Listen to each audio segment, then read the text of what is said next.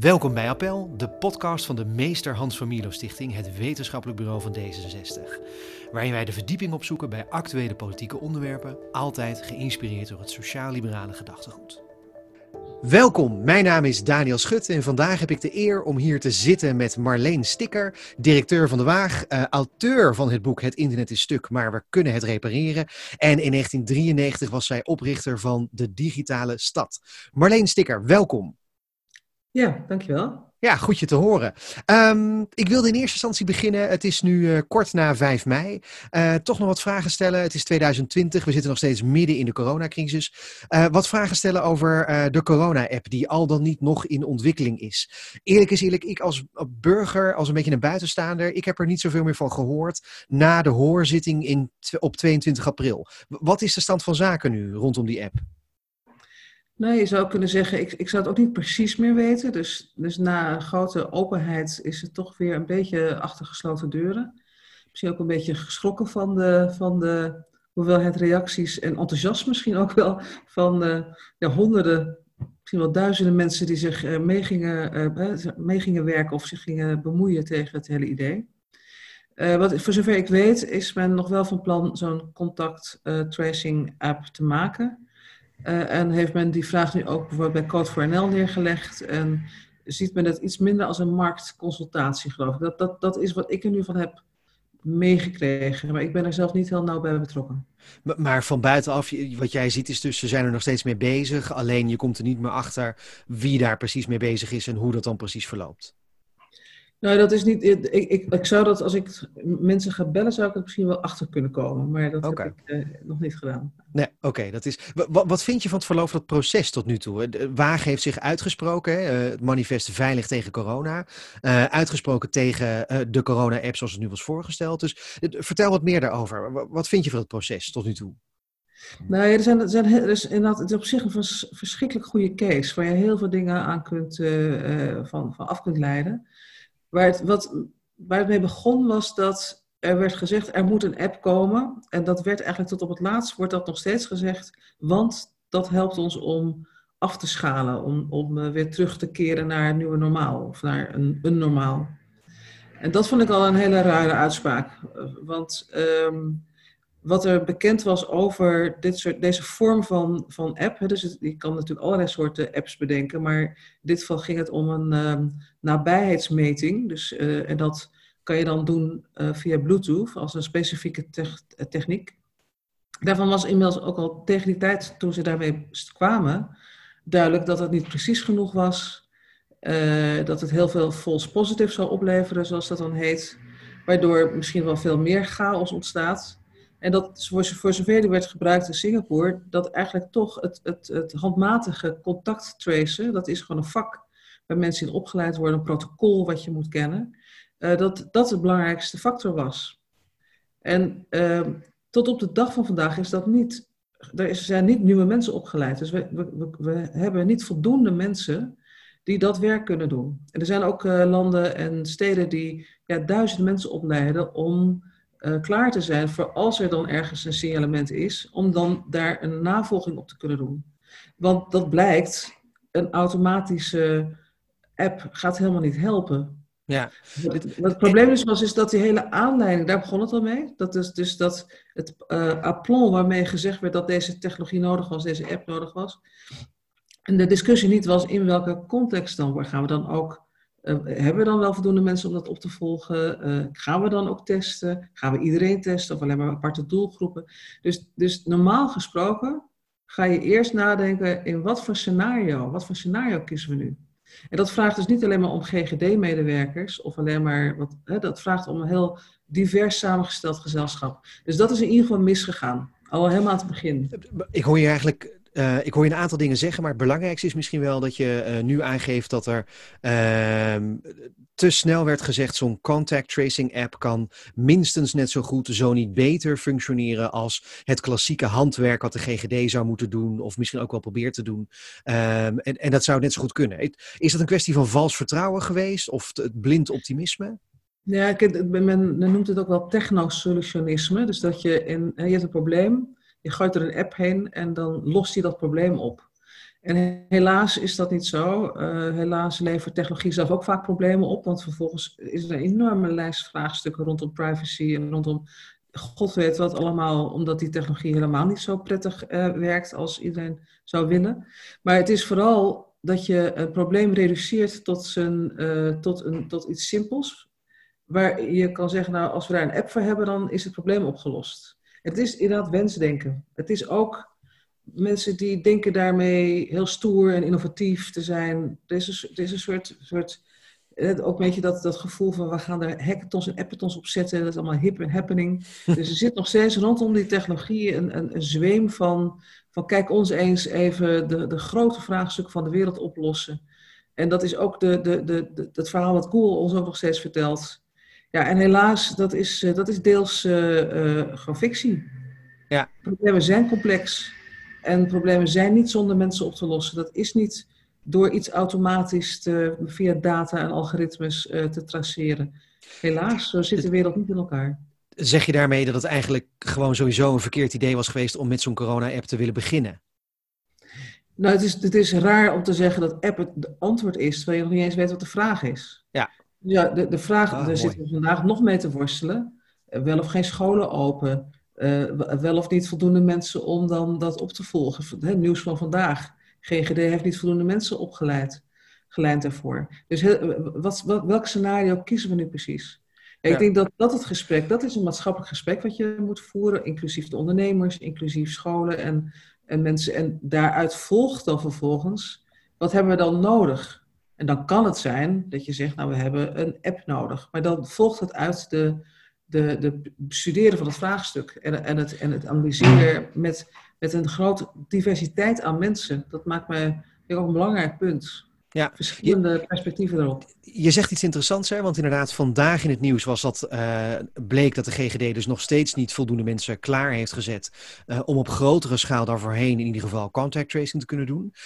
Denk je dat er sprake is geweest van iets als tunnelvisie? Dat de Hugo de Jonge een paar weken geleden heeft gezegd, we gaan die app doen en dat er vervolgens bij de overheid eigenlijk is gezegd, oké, dat wordt het dan, we gaan alle ballen op de app gooien en we denken niet meer na over, zijn er nog alternatieve routes beschikbaar die we ook kunnen volgen? Ja, wat er nou precies is gebeurd, is nog, mij nog een raadsel. Ik, denk dat er een grote internationale druk is. Iedereen, uh, voordat Hugo de Jonge het aankondigde, uh, was er al een grote discussie in Europa gaande over het uh, onderliggende protocol voor, voor Bluetooth.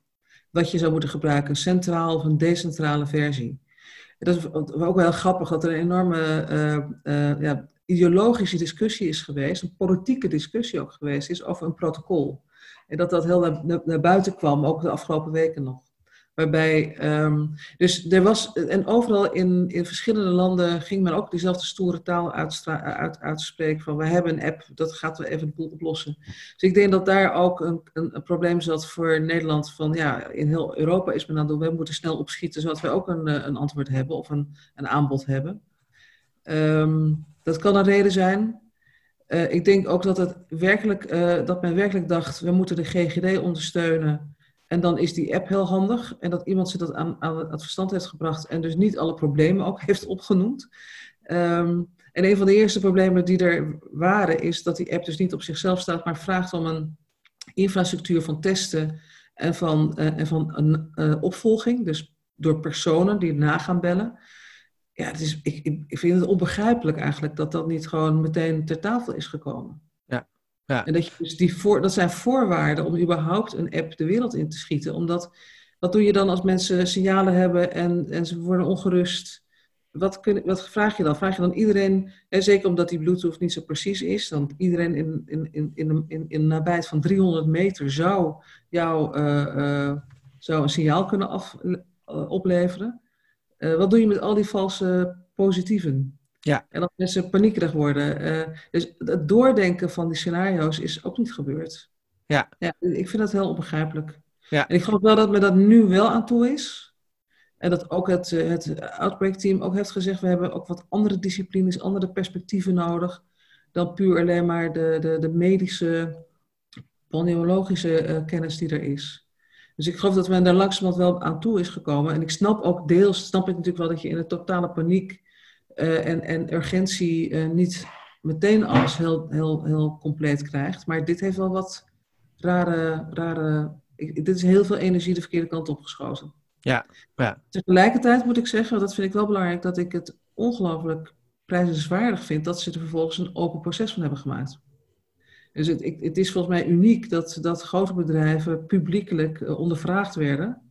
En dat je ze ook zag uh, ja, stotteren en, en, en, en, en, zag dat ze geen antwoorden hadden. Ja. ja. Die, die ICT-industrie die, die stond wel even te kijken. Ja, want, want dat eigenlijk helemaal niet oplossen dat is wel interessant dat je dat zegt. Want, want uh, neem ons eens mee naar die hoorzitting. Neem ons eens mee naar wat er dan precies gebeurd is. Dus die, er zijn bedrijven gaan stotteren. Welk bedrijf was dat? Wat, wat heb je nu op je netvlies? Nou, het proces zat. Er, werd, een, er werd, een, uh, wat werd gezegd, er moet een, uh, een app komen. Toen hebben wij vanuit die coalitie met Bits of Freedom en, en heel veel andere partijen en Waag hebben wij die tien criteria opgesteld en de ambtenaren die belast waren met het, het, op het hele proces, die waren heel blij. Die zeiden, oh dankjewel. Dus die hebben ze overgenomen. Dus ze hadden zelf nog niet over criteria nagedacht. We hebben echt grotendeels die criteria overgenomen van veilig tegen corona. Maar een paar helaas wezenlijke uh, weer vergeten of in het proces met... Uh... En vervolgens hebben ze er een aanbestedingsprocedure van gemaakt, wat een heel merkwaardig iets is. Een soort marktconsultatie, ja. waarbij je dus niet... Je dus denkt dat de markt het probleem op gaat lossen. En dat heeft geleid tot 700 inzendingen, of 750 inzendingen, die zijn teruggebracht door het ministerie zelf tot 70. En op die donderdag, voorafgaand aan de grote weekend met de Appeton, zijn toen, uh, hebben we toen een aantal, iets van 40 experts, waar wij toen ook uh, acht mensen voor hebben voorgedragen, hebben die 70 teruggebracht naar 7. Maar de, de acht experts die wij hadden voorgedragen vanuit de coalitie, hebben zich vervolgens ja, hebben gezegd, wij kunnen niet achter deze selectie van zeven staan. Want er zitten partijen bij die we door drie teams werden afgemeld. Eh, als die, die voldoen niet aan die criteria. En die zijn er toch doorheen gekomen. Dus vervolgens is, er, uh, is het proces wel doorgegaan. Maar was onze betrokkenheid uh, eigenlijk uh, klein of niet heel geworden. En in, die, in dat weekend hebben die bedrijven, die zeven die overgebleven waren, hebben hun verhaal gepresenteerd. En dat was natuurlijk allemaal via bij Zoom, denk ik. Ja. Ja, het is allemaal via, via, via videoconferentie. Echt fantastisch georganiseerd. Ik kan niet, kan niet anders zeggen. Echt uh, met een goede, uh, goede iemand, een chair, zeg, een master of ceremony, die iedereen. En om zijn beurt moesten ze uit gaan leggen hoe ze dan aan de criteria voldeden. En ze kregen vragen van expertpanels en vanuit het, vanuit het hele internet konden mensen vragen stellen. En dat was heel fascinerend. En je zag ook dat, dat ze er daar een deel eromheen praten. Je zag grote verschillen ook in, in hoe ze uitlegden wat ze met privacy en, en dergelijke gingen doen. En privacy werd wel, wel, echt om de zin genoemd. Dus het, het, was, een, was bijna een beetje, uh, het was een beetje lacherig werd op een opgedaan. Van het, alles was privacy gerelateerd, allemaal prima georganiseerd. Maar uiteindelijk het enige echte protocol wat privacy respecteert, is het DP3T-protocol. En er was maar één partij die daarmee werkte. En de rest maakte toch gebruik van centrale dataopslag. Even, ik ben geen techneut, dus eh, als, je, als ik je goed begrijp, betekent dus DP3T dat het een decentraal systeem is. Is dat wat het is? Daar is die D voor, ja. Decentraal, ja. Uh, decentraal. Maar dat, dat, dat, je kan iets decentraal noemen, maar je moet het natuurlijk ook nog wel echt eh, in de technologie zelf verankeren en mogelijk maken. Encryptie en al die vraagstukken zitten daarbij. Ja. dat is het Europees consortium wat, een, wat een, echt een, een, een sluitend protocol heeft ontwikkeld. Uh, wat ervoor zorgt dat er nergens centraal data wordt opgeslagen over wat jij, waar jij was, uh, met wie jij was. dat, is, dat, is, dat is een voorwaarde. En er voldeed maar eigenlijk één aan. De rest had toch allemaal variaties waarbij uh, heel veel van die informatie centraal werd opgeslagen. En ja, er was er eigenlijk nog geen antwoord op van, van wie is die data dan en hoe moet je dat dan beheren. Maar het, het voorkomen van centrale dataopslag, dat had maar één partij uh, meegenomen in zijn verhaal. Of misschien ja. twee uiteindelijk. Nou ja, zo, zo zit er dus een... Uh, en het leuke was, er, er was een... Uh, een, een, een Slack-channel, zo'n zo, zo plek op het internet waar vanuit Code for NL iets van nou, een paar ja, honderden mensen mee gingen kijken naar de source code, want die moest ook geopenbaard worden of moest publiek gemaakt worden. En die hebben vrij snel allerlei ja, claims die werden gemaakt onderuit weten te halen. En ja, dat, dat was een feest natuurlijk gewoon om, om met zo'n grote groep mensen mee te kijken en dan alle claims te, te kunnen pareren. Ja. Maar ook constructief, hè? dus het is niet alleen. ik wil, ik wil, de, de grote grap was natuurlijk toch wel dat je toch de eerste. Gewoon Daniel Verlaan meteen al riep van er is een datalek. Omdat iemand per ongeluk in de haast uh, heel veel uh, informatie mee had gestuurd die niet mee had mogen, die niet online had mogen staan. Maar het was ook heel constructief van hoe dan wel. Dus een deel van, dat, van het gezelschap wat zich bezig heeft gehouden met de corona-app was heel constructief. Van als je het doet, doe het dan heel goed en, en, en dat je de privacy waarborgt. En een deel van de mensen die zich betrokken voelt bij dit hele proces, zeg maar, dit is niet het antwoord. Deze app is niet het antwoord. Laten we eerst met elkaar de juiste vraag stellen. Ja, ah, in welk kamp zit jij meer? Dat eerste of tweede kamp? Nou, ik, ehm, ik, ik, ik voel me bij beide betrokken. Dus ik, ik vind, uh, wat ik heel belangrijk vind, is dat als je zegt we gaan iets doen. Dat je dan maar, en daarom geven we privacy op. Dat, dat vind ik een, dat is een, ik vind niet dat we onze privacy hoeven op te geven voor het gebruik van technologie, want je kan in de technologie ook privacy waarborgen. Dus daar sta, daar, daar sta ik ook voor en ik wil dat heel vaak herhalen, omdat dat vaak het, de gedachte is dat je zegt, nou ja, we willen iets weten, nou dan moeten we privacy maar even minder belangrijk vinden dan, dan, dan het opsporen van coronabesmettingen. En dat hoeft niet. Je kan ook privacy goed waarborgen in de technologie. Kost wat meer moeite, kost, uh, is wat uh, intelligenter toepassing van technologie. Maar dat vind ik dat, on, dat on, onze basisopdracht is. Maar ik ben. Kun, kun je me... Sorry? Ja, kun, kun je me kort schetsen hoe dan precies? Want ik als buitenstaander, ik zie dat niet snel voor me. Ik denk, er moet een app zijn, die moet ergens de data verzamelen van wie waar geweest is. Of dat nou centraal of decentraal is. Ja, uiteindelijk is, is ook zelfs die decentrale data, uh, kan bijvoorbeeld lekken of kan gehackt worden. Dus voor mij voelt het als buitenstaander dat ik, ik, ik kan niet voor me zien hoe je dat toch kan doen. De privacy waarborgen en zo'n app hebben. Um, nou, er, is, en dan is het wel interessant, we maken het ietsje breder. Kijk, er is een hele goede manier om te zorgen dat data van personen niet op centrale databanken terechtkomt. En dat betekent dat je uh, het lokaal moet opslaan. Dus op je eigen apparaat. En dat het versleuteld is. Zodat niet een, iemand het zomaar kan aflezen of kan ontfutselen als iemand al toegang tot jouw apparaat heeft. Daar zijn technieken voor, encryptietechnieken, uh, decentrale dataopslagtechnieken. Die zijn ervoor, die kun je gebruiken. En dat zijn die protocollen waar ik het net over had. Um, en dat betekent dat uh, in het geval van die corona-app, betekent dat je uh, jou op jouw eigen telefoon uh, bijhoudt, dat je berichten krijgt van mensen met wie je in, in, in nabijheid bent geweest, versleuteld. Op het moment dat een van die mensen corona blijkt te hebben, dan zendt hij naar, naar het hele netwerk van waar die berichtjes zijn, krijgt het bericht, maar je weet niet van wie het is.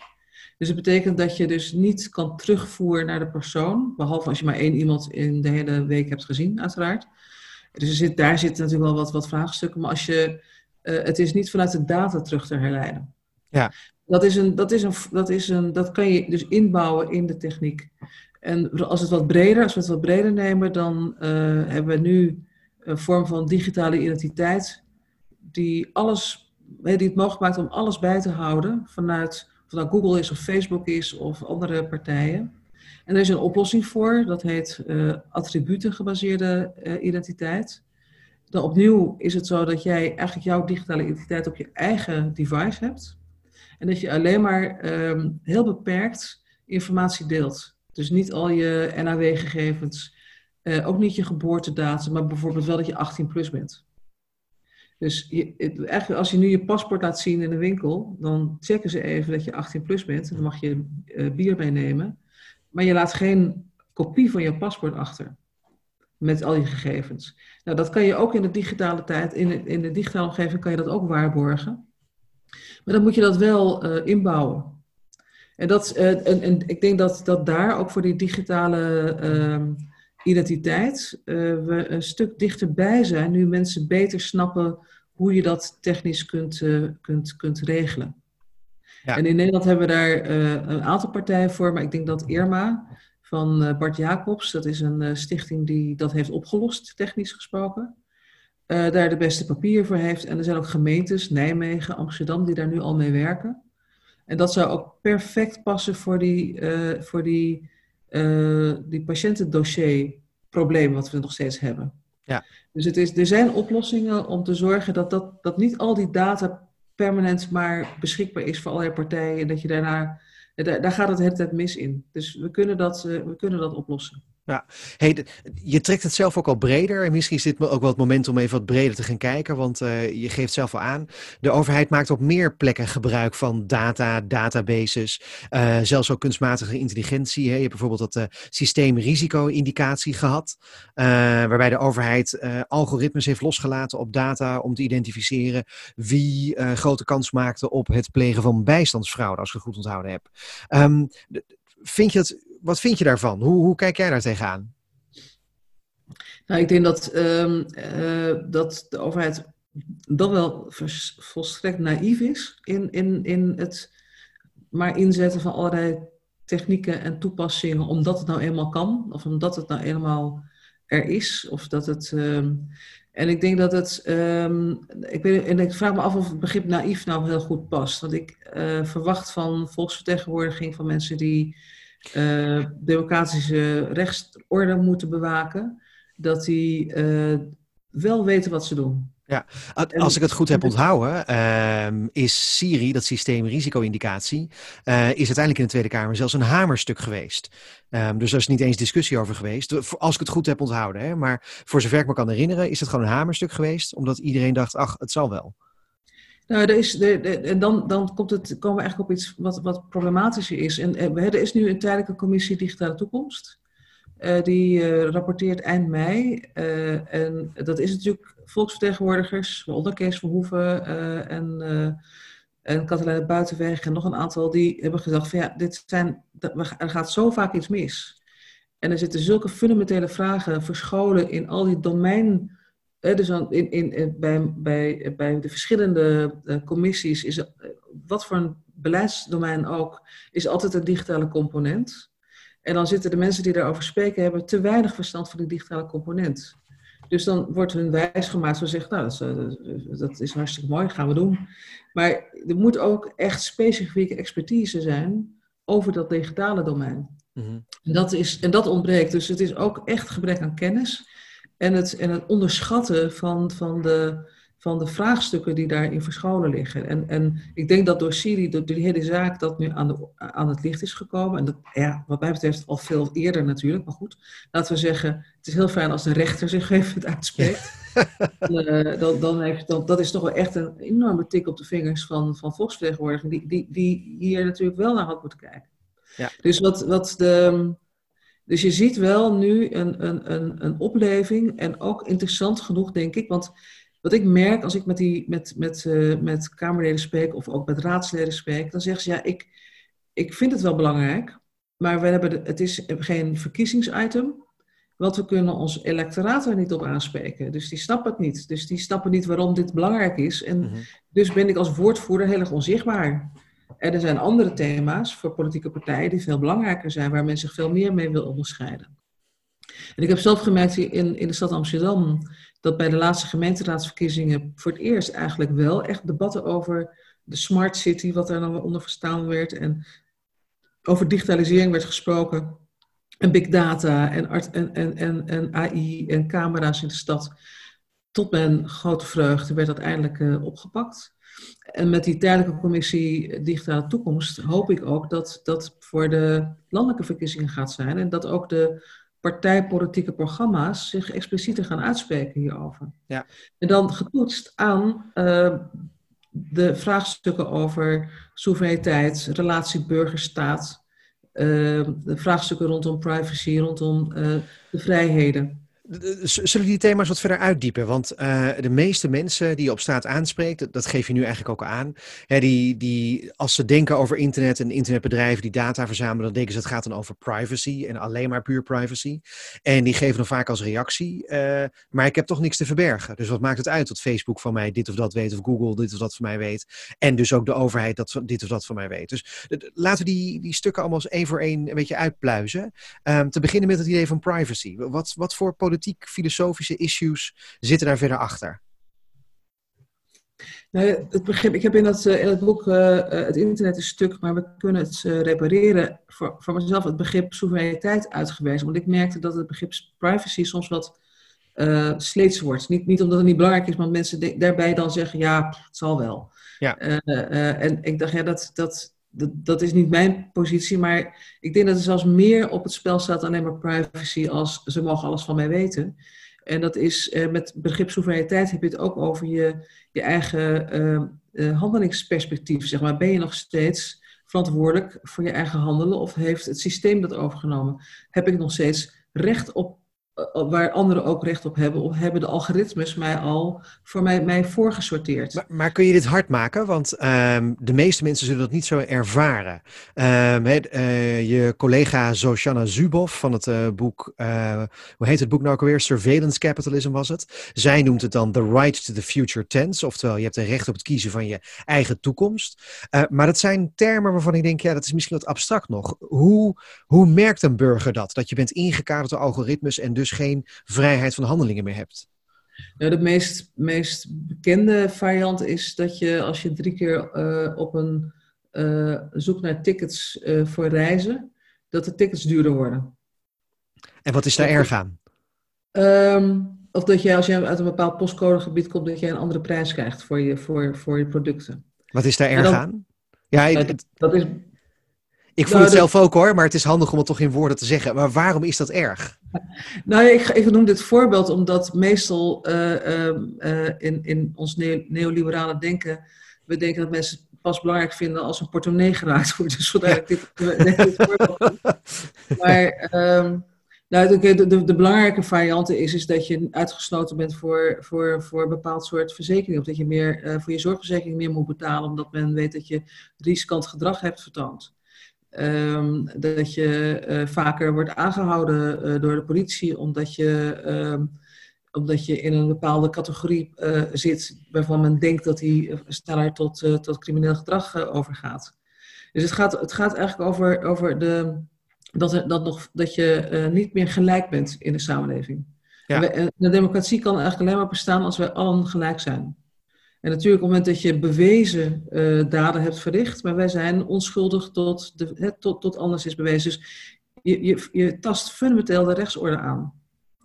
En, uh, en, dat is nog, en dat is dan op het individuele niveau, maar het gaat natuurlijk ook over, zijn steden nog soeverein als andere bedrijven uh, zonder dat ze een deel van de mobiliteit aan het regelen zijn? zelf zeggen, nee, deze route moet je nemen, je moet die route nemen. Is, is dat, wie, wie is dan eigenlijk de verkeersleider in de stad? Of mhm. in het land. En moet je dan gaan uh, vragen aan de TomToms en de Googles van deze wereld: mag ik alsjeblieft die informatie? Of zijn ze verplicht om die informatie te geven? Ja, of moet je voorkomen dat ze die informatie hebben? Ja. Dat gaat heel erg ook over mobiliteit. Dus, dus, uh, dus het gaat ook over, heel erg over de rechten die je hebt en de plichten die je hebt. En de mate waarin wij, wij hebben onze soevereiniteit als burger ingeleverd om die aan de staat te geven, zodat hij bepaalde dingen kan regelen voor ons. En nu zijn er partijen tussen geschoven die, die zich niet houden aan onze, onze rechtsorde, die, die, zich niet, niet zich, uh, die niet in gesprek willen met onze wethouders. En die ondertussen een hele belangrijke factor zijn in, in, in de vastgoedwereld. Ja. En, en, en, daarmee ook hoe hoog de huren worden in, in, in de binnensteden van, ja. van, van, van steden. Dus de consequenties zijn enorm. Ja, het, het klinkt alsof je nu over Airbnb hebt. Uh, en dus hè, de implicatie is Airbnb heeft heel veel impact op wat er gebeurt in, met de leefbaarheid van een stad. Uh, wie waar eigenlijk precies woont en onder welke voorwaarden. Uh, maar is geen politieke verantwoording schuldig aan de mensen die leven in die stad. Dus Airbnb bijvoorbeeld heeft de stad Amsterdam in de afgelopen tien jaar duidelijk veranderd. Maar er is geen enkele Amsterdammer die heeft kunnen stemmen, uh, heeft in kunnen stemmen of kritiek heeft kunnen leveren op het beleid van Airbnb. Is dat ongeveer wat je zegt?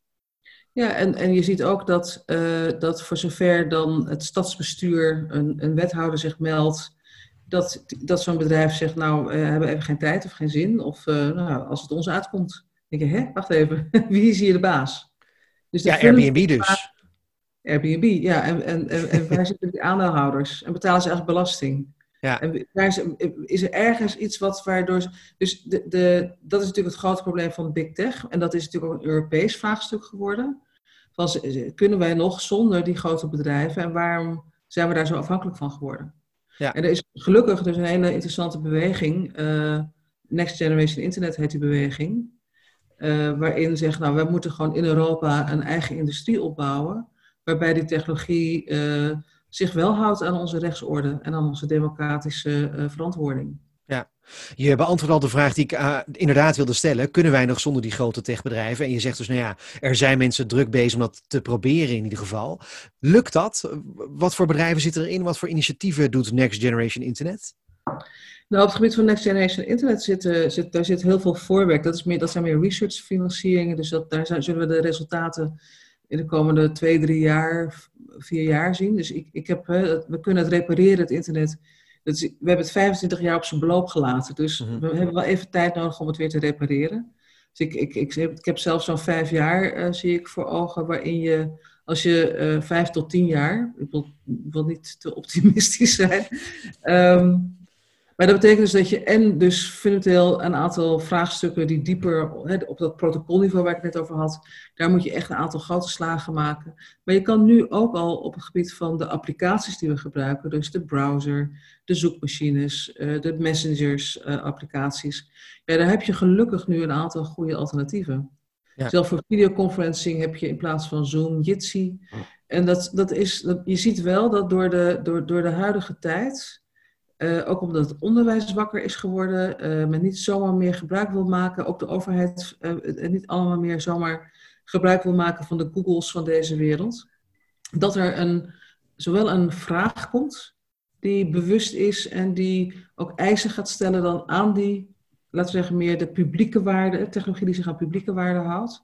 Maar dat er, ook middelen beschikbaar komen, zodat daar ook in geïnvesteerd kan worden. Want dat is natuurlijk een groot probleem. We hebben niet geïnvesteerd in publieke waarde en publieke digitale domein. Dus het is heel makkelijk om te zeggen, Jitsi, ja, je kan heel goed met conference callen, maar als je met 50 man allemaal je scherm aan wil zetten, dan loopt hij vast. Dan zeg je, nou, dan gaan we toch maar Zoom gebruiken. Maar we kunnen ook zeggen, nou, de middelen die we hebben voor onderwijs, die stoppen we gewoon in een goed platform. En dan halen we hele goede ontwerpers bij. En we hebben dit, de kennis en de technologie is gewoon in huis. In Europa, in Nederland. Uh, dat is echt het probleem niet. Het is ook geen rocket science. Het is ook niet iets wat alleen maar in de Silicon Valley kan, of waar alleen maar de Chinezen iets. Maar, maar, dat is wel een beetje het narratief, dat is wel een beetje het verhaal wat clubs zoals Google en Facebook wel een beetje vertellen. Hè? Ze zeggen het is eigenlijk uh, uh, in de woorden van Agent Smith van The Matrix inevitable, zou je bijna zeggen. Uh, dit is gewoon zoals zij zeggen, zo werkt de markt. We hebben een product geleverd, een dienst geleverd waar mensen heel enthousiast over zijn. Dat gebruiken ze nu met z'n allen en dit is gewoon onontkoombaar waar de markt heen gaat. En dan is er in Europa een klein alternatiefje voor Facebook. Uh, dat heet dan, uh, nou, we hebben het heel vaak geprobeerd met allerlei dingen. Hives is ooit niet gelukt. Uh, Mastodon heb je ooit een keer aangeraden. Maar ja, het is toch heel moeilijk om door het netwerkeffect heen te breken. Dus die bedrijven zeggen, het is juist wel onvermijdelijk dat jullie met z'n allen van onze diensten gebruik gaan maken. Hoe doorbreek je dat netwerkmonopolie? Ja, dan moet je, dan, je moet iets dieper denken dan over wat, wat nou de ordening is. En als je zegt dat de markt alles oplost, en we hebben natuurlijk in Nederland, uh, uh, in Europa, ook allemaal in de markt geloofd. De afgelopen, uh, uh, bijna sinds het midden van de vorige eeuw. Um, en we zien dat de markt niet alles oplost. Mhm. Dus, dus we, we, kunnen niet alles in markt denken. Dus als je zegt we willen bepaalde publieke waarden borgen, dan je zit er nu in de coronacrisis. Wat zijn nou de kritieke functies? Dat zijn, dat zijn de publieke functies, de onderwijzers, de, de, de schoonmakers, de mensen die in de zorg werken voor een deel zelfs ambtenaar. Toch wel, ja. ja. En die, dus dat, dat, dat, dat, en dat, denk, dat te denken dat alleen maar de markt iets kan doen, is denk ik heel gevaarlijk denken. En we moeten terug naar iets. En dat, dat wordt dan in, in, in economische termen, ook in, in digitale uh, wereld heet dat dan de commons. Dat je bepaalde dingen borgt als publieke diensten, als. Uh, en, en, en, voor een deel moeten we dus in de, de vermarkting van energie en de vermarkting van van, van openbaar vervoer, voor marketing van telecom, moeten we dus ook terugdraaien. En we moeten, belangrijk is, een deel van die digitalisering moeten we zien als, als, als kritieke infrastructuur. Dat blijkt nu ook, als je, als je geen, uh, als je geen uh, toegang hebt, dan kan je dus niet meer naar je werk. Je kan niet meer deelnemen aan je werk, je kan niet deelnemen aan school. Ja. Dus we kunnen het niet meer zien als vanuit de markt lost zit op. Dus we moeten naar een, een commons infrastructuur gaan voor, voor, voor, voor digitale infrastructuur. En dat wordt ook een stuk goedkoper vervolgens voor, voor de overheid, eh, voor de publieke sector, als we daar goed op gaan samenwerken. Mm Er zit natuurlijk een enorme hoeveelheid geld dat wij kwijt zijn aan de ICT-partijen. Veel en veel en veel te veel geld. Alleen maar omdat we locked in zijn geraakt en, en zij de prijs bepalen. Dus, dus de, de manier waarop wij afhankelijk zijn geworden van leveranciers van ICT en hoe de overheid daar klem in zit, dat kan alleen maar opgelost worden als we kiezen voor open source. Ja. En, als we, als we, en als we, dat betekent dus niet dat er niet daarbinnen ook marktactiviteit kan plaatsvinden. Ik zeg, ik, ik, ik, ik moet gewoon, hè, bedrijvigheid is cruciaal, maar je zet de kern op een andere manier neer. Ja. En, en, dat levert en in mijn ogen gigantische besparingen op. Je levert veel meer kritische kennis en know-how binnen de overheid en daarbuiten op van wat nou uh, belangrijke digitale, digitale infrastructuur is. En het levert uiteindelijk ook uh, digitale infrastructuur op die accountable is, die, die, die, die onder democratisch uh, toezicht staat. Ja, je, je geeft terecht aan hè, dat veel van het internet nu is een soort fundamentele infrastructuur voor ons allemaal. Um, zou het ook niet zo kunnen zijn dat er dan bijvoorbeeld techbedrijven zijn die zeggen: ja, maar wij zijn geen infrastructuur, wij opereren bovenop die infrastructuur. Dus uh, een club als Google kan bijvoorbeeld zeggen: nou ja, we zijn gewoon een zoekmachine. Wij maken gewoon gebruik van de infrastructuur die er is. En ondertussen, ja, dat wij daar heel veel geld mee verdienen, dat is wat het is. Of is dat een wat ouderwetse opvatting? Ja, als ik infrastructuur dan hoor, hoor ik, dan, dan, dan, dan snap ik dat sommige mensen denken dat ik het alleen maar over de, de, de, de kabels heb, zeg maar. Ja, ja. Maar we hebben, en we hebben uh, ik praat in termen van een stack, van een stapeling. Stapeling van technologie. Neem me daarin mee, want wat is die stack en hoe zit het in elkaar? Nou, een stack is, is, een, is, is een technologische term, een stapel. Je mhm. kan, zie het als een spekhoek. Ja. Ja. Uh, dus als je een laagje voor laagje, die koek die heeft al die lagen nodig en dan heb je, en, je kan dus niet alleen maar een, een toepassing op je, applicatie op je telefoon hebben, want daar zit een telefoon, alleen dat apparaat, en dat heeft hardware en dat heeft een operating systeem. En dat maakt gebruik van telecom-infrastructuur en van internetinfrastructuur. Dus, voor, dus je, we zien eigenlijk altijd alleen maar het topje van de ijsberg. Dus we zien, en, en, daar praten we over, maar daaronder, zit, on, daaronder, onder het wateroppervlak, zit een heleboel technologie. Ja. En als je zeker wil weten dat je uh, veilige uh, technologie gebruikt, dan uh, moet je naar al die lagen kijken. En um, iemand als Edward Snowden in 2013 vertelde ons dat op alle mogelijke manieren onze hardware, onze, onze computers, onze USB-sticks worden worden geïnfiltreerd en afgeluisterd. Dus uh, dat is ook het grote gevaar van 4G, 5G, dat daar allemaal hardware en infrastructuur zit, waar uh, achterdeurtjes in zitten, waardoor data lekt. Maar dat geldt ook voor die leuke uh, deurbel die je aan je hè, ring. Ring dus van Google, ja. ja. Ik, ja. Onbegrijpelijk dat dat vrij verkrijgbaar is, want het is gewoon een spionageapparaat. Ja. Dus de spionagewinkel, die, de spyware shop, die wordt gesloten. Ja, klopt. We mogen wel allemaal uh, spyware ophangen in en aan ons huis. Heel merkwaardig. dus je moet. Dus de, de gedachte van die public stack is dat je, dat je naar die hele stapeling kijkt en dat je de publieke waarde op elk van die niveaus weet te, te, te, te implementeren. Ja. Dus ook in de hardware en ook in de, in de, in de operating systemen. Dat is een enorme klus. Ja. Maar als je goed kijkt, er zijn op alle terreinen zijn wel mensen bezig.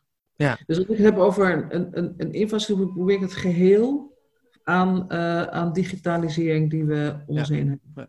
Dit is voor mij al een soort uh, dat je een beetje het gordijn wegtrekt eigenlijk inderdaad. Hè? De, het gordijn wat, waarachter die hele mystieke wereld verborgen zit. Je hebt het dus over heel veel lagen tegelijkertijd. Um, kun je me meenemen naar um, wat voor voorstellen je doet. Want je, je schreef dus het internet is stuk. Uh, we kunnen het repareren. Um, per laag een beetje. Dus bijvoorbeeld laten we beginnen met het internet nou, op hardware niveau. We hebben computers, we hebben smartphones. Wat zijn op hardware niveau wat concrete ideeën waarvan je zegt zo kunnen we het internet of het, het digitaal samen zijn verbeteren, repareren? Ja, nou misschien, kijk, ik, ik, ik kan... Um Laat ik daar heel kort over zijn, over wat op het gebied van technologie nodig is. Want dat valt steeds onder één begrip, dat heet open. Open hardware, open, uh, open algoritme, mm uh, open data in de zin van publiek beheerde data, zodat je weet wat er met die data gebeurt. Um, dat uh, open betekent dat, je dus, dat, dat het geen zwarte doos is. dat er toezicht op mogelijk is, dat, dat je niet afhankelijk bent van, van enkele partijen. en rondom al die vraagstukken open hardware zijn, zijn, zijn, zijn initiatieven Um, wij zijn zelf met, uh, met Fairphone ooit begonnen bij de Waag om een telefoon te maken die fair is, ook in de zin van grondstoffen, repareerbaarheid, arbeidsomstandigheden. Uh, nou, dat, is, dat, dat loopt ook aardig. Maar zo zijn er uh, wereldwijd heel veel van dat soort initiatieven die, als je die bij elkaar optelt, heb je een, een alternatieve infrastructuur. Als je die één slag verder krijgt. Um, maar wat, um, wat ik, het belangrijkste wat ik gebeurd heb, ook voor mezelf, en toen ik dacht, is dat internet nog te repareren. Internet mhm. staat dan voor echt alles. Hè? Dus niet alleen maar meer waar, waar als je je scherm open doet, maar ook uh, dat alle systemen langzamerhand onderdeel van het internet zijn geworden. Ook al die Internet of Things apparaatjes die we hebben, de stappentellers en de ovulatie-apps en de weet ik veel wat we allemaal hebben. Toen kwam ik er zelf op vijf, uh, vijf vraagstukken uit van, mhm. waar je aan zou moeten werken. En um, het allereerst is het uh, eigenlijk heel simpel reguleren. We hebben wetten, we hebben regels, we hebben mededingingsbeleid. Zet het gewoon in en zorg dat er voldoende toezichthouders is. Want zijn, eh, we hebben nu hè, een nieuwe eh, privacywetgeving. Daar kan je ongelooflijk veel mee doen. Maar dan moet je wel de mensen hebben om het uh, op te sporen en na te volgen en de rechtszaken aan te spannen. Een, een, belangrijke vraag daarbij is wel, kan de overheid het wel? Want uh, de ontwikkelingen in technologie gaan zo ontzettend snel, dat een overheid daar gevoelsmatig altijd uh, bij achterloopt. Nee, dat is, dat is ook weer zo'n verhaaltje, want het gaat zo verschrikkelijk snel. Ja. Je had net ook van, het is nou eenmaal zo en het gaat zo verschrikkelijk snel. Dat, zijn, dat, dat is totale onzin. Want, Hoezo? Uh, want het gaat wel snel. Ja, maar het is maar hoe snel je het wil laten gaan. Dus het is, uh, je kan, je, jij kan met een auto kan je ook 180 gaan rijden. Ja. Dat doen we niet, want we zeggen, uh, eerst was het 130, nee, 120 tot 130, nou weer 100. Dus je temporiseert omdat je de effecten wil weten. Dus het gaat zo verschrikkelijk snel. Nee, je, hebt, je hebt gewoon, je kan het toetsen, je kan zeggen onder deze voorwaarden. Mhm. En wat we hebben gedaan de laatste 25 jaar is gewoon op zijn beloop laten. En nu denk ik, oh wat raar dat het mis is gelopen. Ja. Ik heb met de autoriteit Markt en Consument iets van zeven jaar geleden gesproken over hun rol ten opzichte van die, die platformkapitalisten. En ze zeiden, nee, 99% van de mensen aanwezig zijn, nou daar hoeven we niks mee. Want het, is, het gaat wel goed.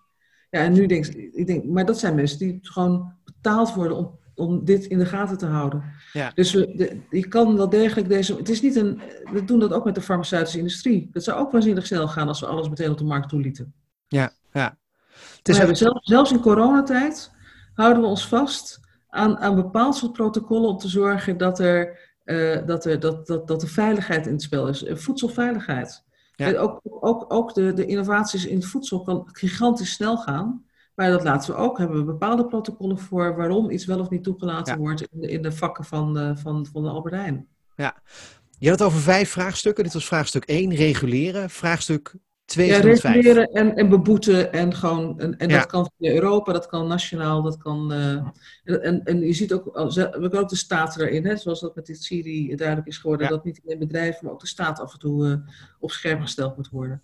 Nou, het tweede is, um, is um, met elkaar, dat, dat, de, stap daarvoor is dan, de tweede stap is, met wie gaan we dat nieuwe internet dan ontwikkelen? Dus wie zijn daarbij betrokken? Wat voor vraagstukken spelen daar? Dat is, betekent dat je dat, dat de mensen die bij technologieontwikkeling betrokken zijn, moet verbreden. Dat niet alleen maar meer bij de techneuten neer moet leggen.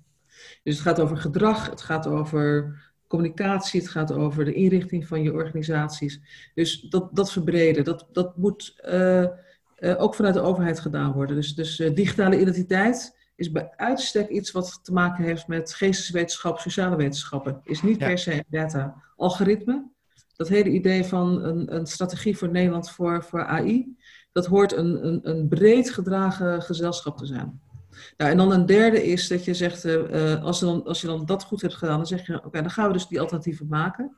Dus we moeten alle middelen die we daarvoor hebben, publieke middelen, zetten op die, het ontwikkelen van die, van die alternatieven. Goed ontworpen, nou, secuur, en, en daaromheen goede marktactiviteiten ontwikkelen.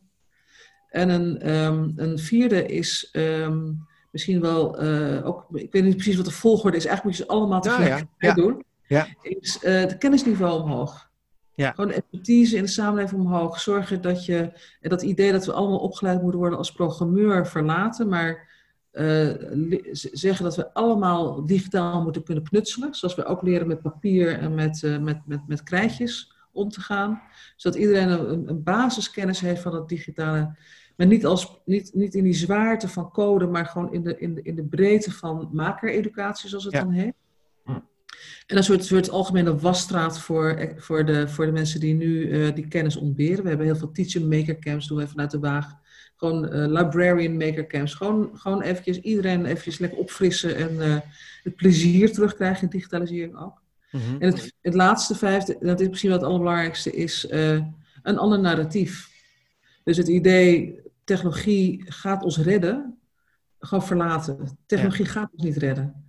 Technologie kan een onderdeel zijn, maar we zullen uh, echt veel beter moeten nadenken naar wat voor samenleving willen we, wat voor samenhang zal er zijn uh, en, en welke rol speelt technologie daarin. Maar niet de, het, het, dat technosolutionisme zoals er is, of bijna we hebben een probleem, mensen uh, zijn, kunnen dat probleem niet oplossen, want we hebben een nieuwe vorm van intelligentie die de menselijke kennis overstijgt.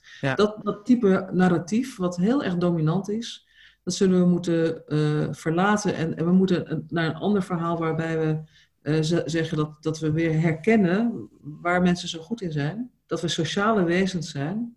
En dat wij uh, ook daarom die technologie in die sociale context moeten brengen. Ja. En niet als een kracht op zichzelf moeten laten staan.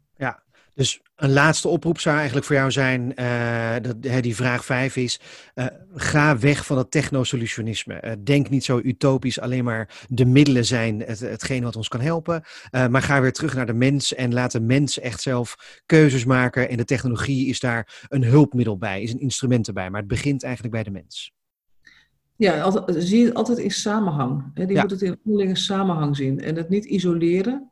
Uh, uh, als, een, uh, en als, je elk, als je elk vraagstuk isoleert en dan zegt, daar hebben we een app voor, dan eindig je dus in een hele andere samenleving. Ja, ja, laatste vraag, want uh, we moeten er ook zo vandoor. Uh, maar echt de aller, allerlaatste vraag is: is dat echt wel mogelijk? Of kan technologie ook een soort zichzelf versterkend proces hebben dat je er op een bepaald moment niet meer uit kan komen? Hè, ik denk dan bijvoorbeeld aan uh, 2001 Space Odyssey, die daar een beetje over gaat.